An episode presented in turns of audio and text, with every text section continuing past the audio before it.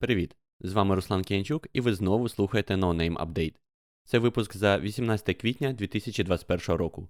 Протягом тижня ми з колегами знайомимося з подіями кібербезпеки та записуємо короткий дайджест, аби зекономити вам час та нерви. У цьому випуску казначейство США наклало санкції на ряд російських компаній, у тому числі на Positive Technologies. ФБР прибирає вебшели з уражених нещодавньою атакою серверів Microsoft Exchange без дозволу власників мереж. Ізраїль підтвердив відповідальність за кібератаку на іранський завод зі збагачення урану, а також багато іншого. Докладно про головне. 15 квітня Міністерство фінансів США ввело санкції на ряд російських компаній у відповідь на зловмисні дії російського уряду в інформаційному просторі. У заяві міністерство звинувачує ФСБ, ГРУ, Службу зовнішньої розвідки РФ та низку російських технологічних компаній в організації та виконанні кібератак на державні установи і об'єкти критичної інфраструктури України і Франції, атаки SolarWinds, NotPetya, Olympic Destroyer, використання нервово-паралітичних агентів для отруєння політичних опонентів режиму, розповсюдження зброї масового знищення та чимало інших хобі, котрими полюбляє займатися Російська Федерація. Серед компаній, що потрапили до списку, знаходяться Era Technopolis, Pasit, Neobit, Positive Technologies та інші. Санкції реалізуються шляхом блокування всього підконтрольного Сполученим Штатам майна та активів перелічених компаній, а також усіх активів, що прямо або опосередковано належать переліченим компаніям на 50 або більше відсотків. Федеральне бюро розслідувань прибирає вебшели з уражених нещодавньою атакою серверів Microsoft Exchange без дозволу власників мереж. Ми вже багато говорили про Zero Day вразливості Microsoft Exchange, експлуатовані Китаєм, та про те, як зловмисники, передбачаючи виправлення вразливостей, масово встановили незахищені вебшели на уражених серверах ще до виходу патчів. Таким чином, системи залишаються скомпрометованими навіть після оновлення, до тих пір, поки власники мереж не знайдуть та не видалять ці бекдори. Як певно відомо багатьом з вас, на практиці це може зайняти нескінченність. Тому ФБР вирішило взяти справу в свої руки та самостійно видалити встановлені вебшели з уражених серверів. У таких благих намірів є лише один нюанс. Формально це все одно був би несанкціонований доступ до систем, що не належать ФБР. І якби щось подібне вчинила приватна особа, ФБР гарантовано завітало б до неї і не з метою подякувати. Для себе ж вони вирішили цю проблему шляхом отримання через суд ордеру на обшук уражених компаній. Це дозволило ФБР легально проникнути на уражені системи і, попередньо скопіювавши код вебшелу як речовий доказ, видалити його, тим самим виправивши вразливість. Тобто, з юридичної точки зору, це було просто вилучення речового доказу. Подібне використання ордеру на обшук є унікальним в правовій історії, і, ймовірно, в майбутньому цей прецедент призведе ще до багатьох неординарних випадків.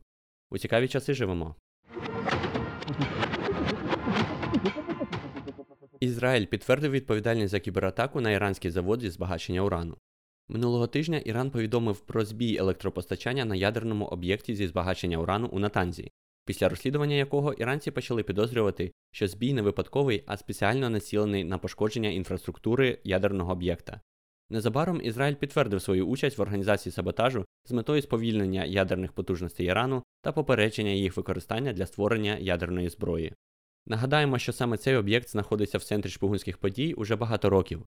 Минулого липня на ньому виникла пожежа, яку також вважають саботажем, а ще до того, у далекому 2010 році, спільною операцією ЦРУ та Масаду понад тисячу центрифуг для збагачення урану були виведені з ладу з використанням спеціалізованого комп'ютерного вірусу, ширше відомого як Stuxnet.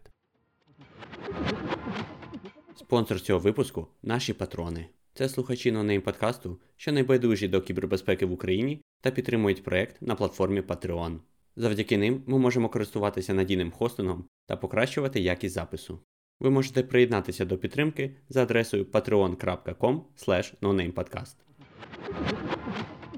Коротко про важливе. Дослідник безпеки створив список судових позовів від компаній за розкриття вразливостей. Автор має на меті показати хакерам погані практики співпраці з компаніями та заохочувати компанії до конструктивного діалогу, коли їх продукт буде зламано. В результаті спецоперації Департаменту кіберполіції та Національної поліції України викрито мережу виготовлення та збуту амфетаміну. За попередніми підрахунками, місячний оборот учасників злочинної групи становив 250-300 кг, а це 1 200 тисяч доз і 100-100-200 мільйонів гривень прибутку. Збройні сили Ізраїлю можуть заборонити своїм солдатам та офіцерам приїжджати на бази на розумних автомобілях. Експерти Збройних сил стверджують, що це ідеальний вектор для шпигунства на базах, адже такі автомобілі обладнані системами глобального позиціювання та камерами. Австралійська компанія Azimuth Security надала владі США інструментарій для розблокування iPhone, що використовувався під час терористичного акту у місті Сан Бернардіно у 2015 році. Репортери стверджують, що інструмент під назвою Condor був наданий ФБР під час скандального судового розгляду над компанією Apple, коли компанія відмовилася співпрацювати з державою. Чоловік з Детройту подав суд на поліцію за несправедливий арешт через помилкове спрацювання алгоритму розпізнавання облич. У судовому позові поліцію Детройта звинувачують у прийнятті рішення про арешт, покладаючись на неточну систему розпізнавання облич, використовуючи неякісні зображення та недосконалі алгоритми, особливо з розпізнавання облич певних рас. Масштабний витік маршрутизації BGP порушив зв'язок для тисяч мереж та вебсайтів по всьому світу. Cisco BGP-Mon виявили розбіжності в системі маршрутизації інтернет, що може свідчити про намагання перехоплення маршрутів BGP. Це сталося через систему, що помилково анонсувала підтримку понад 30 тисяч префіксів або маршрутів BGP. Зазначена автономна система AES 55410 належить Vodafone India Limited. Атаки та інциденти. Постачальник рішень для тестування коду CodeCav заявив про атаку на свій ланцюг постачання. Зазначений продукт називається Bash Uploader і дозволяє клієнтам CodeCav завантажувати звіти про покриття коду на платформу компанії для аналізу. Зловмисник отримав доступ до коду Bash Uploader 31 січня через помилку в побудові докер образів та додав шкідливий код, який перехоплював завантаження та збирав конфіденційну інформацію, наприклад, облікові дані, токени або ключі. Агентство національної безпеки США повідомляє, що російські хакери експлуатують вразливості у VPN-серверах. До списку вразливих систем належать Fortinet FortiGate, Zinacor Zimbra, Pulse Connect, Citrix Application Delivery Controller та Gateway, а також VMware Workspace ONE Access. Шкідливе програмне забезпечення Joker інфікувало більше ніж 500 тисяч телефонів Huawei на базі Android. Joker передплачує преміум послуги мобільного зв'язку. Дослідники виявили в AppGallery 10 нібито нешкідливих програм, які містили код для підключення до зловмисного сервера команд і керування для отримання конфігурацій та додаткових компонентів шкідливого програмного забезпечення. LinkedIn спростовує витік даних 500 мільйонів користувачів. Це не було витоком даних, і жодні дані приватних облікових записів LinkedIn не були включені в опубліковані дані, заявили у LinkedIn. Вразливості та патчі. Дослідники безпеки знайшли ряд нових вразливостей, що ставлять під загрозу мільйони серверів, розумні девайси та індустріальне обладнання. Вразливості під назвою NameRack виявила компанія ForScout в рамках своєї внутрішньої програми дослідження безпеки під назвою Project Memoria, яку компанія описує як ініціативу, що спрямована на надання спільноті кібербезпеки найповнішого дослідження з питань безпеки стеку TCP/IP. Adobe виправили критичні вразливості у Photoshop та Digital Editions. Загалом компанія усунула 10 вразливостей, що зачіпають 4 продукти. Сім із вразливостей оцінено як критично важливі, оскільки вони дозволяють довільне виконання коду або довільний запис файлів. Positive Security представили приклад коду, що в один клік експлуатує вразливість виконання коду в Telegram, Wireshark, LibreOffice, гаманці Bitcoin та Dogecoin та інших програмах. Вразливість полягає в неправильному розпізнаванні операційною системою схеми URL, що відкривається програмою. Браузери відключають адреси зі схемою файлу як одну з найнебезпечніших схем URL, або принаймні показують вікно, що спливає перед переходом до інших зовнішніх URL-адрес. Попри додаткові перевірки схеми впроваджені у браузерах, у багатьох інших програмах вони відсутні. Дослідник безпеки викрав вразливості нульового дня для Google Chrome та Microsoft Edge у Twitter. Вважається, що ця вразливість є тією ж, яку використовували дослідники Dataflow Security на Pwn to Own 2021. Агентство національної безпеки США повідомляє про критичні вразливості у Microsoft Exchange. Невже знову? Найсерйозніша з них має оцінку критичності 9,8 з 10 і може бути використана без попередньої автентифікації на сервері. Всі вразливості призводять до віддаленого виконання коду та були виправлені в оновленні від Microsoft, що виправляє загалом 108 вразливостей. Census Labs представили віддалену експлуатацію вразливості Man in the Disk у WhatsApp. У своїй статті вони показали, як дві вразливості WhatsApp дали змогу зловмисникам віддалено збирати криптографічний матеріал TLS для сеансів TLS 1.2 та TLS 1.3. Маючи під рукою секрети TLS, вони продемонстрували, як атака людина посередині може призвести до компрометації комунікації WhatsApp, віддаленого виконання коду на пристрої жертви та вилучення ключів протоколу Noise, що використовується для наскрізного шифрування в комунікаціях користувачів.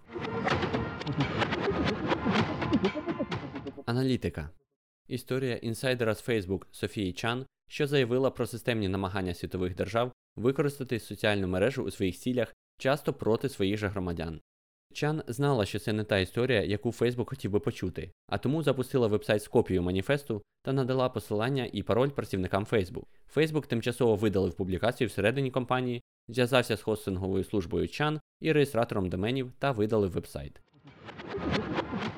Згідно зі статистикою, наведеною компанією FireEye, в цей момент у світі активні більш ніж 1900 окремих хакерських груп.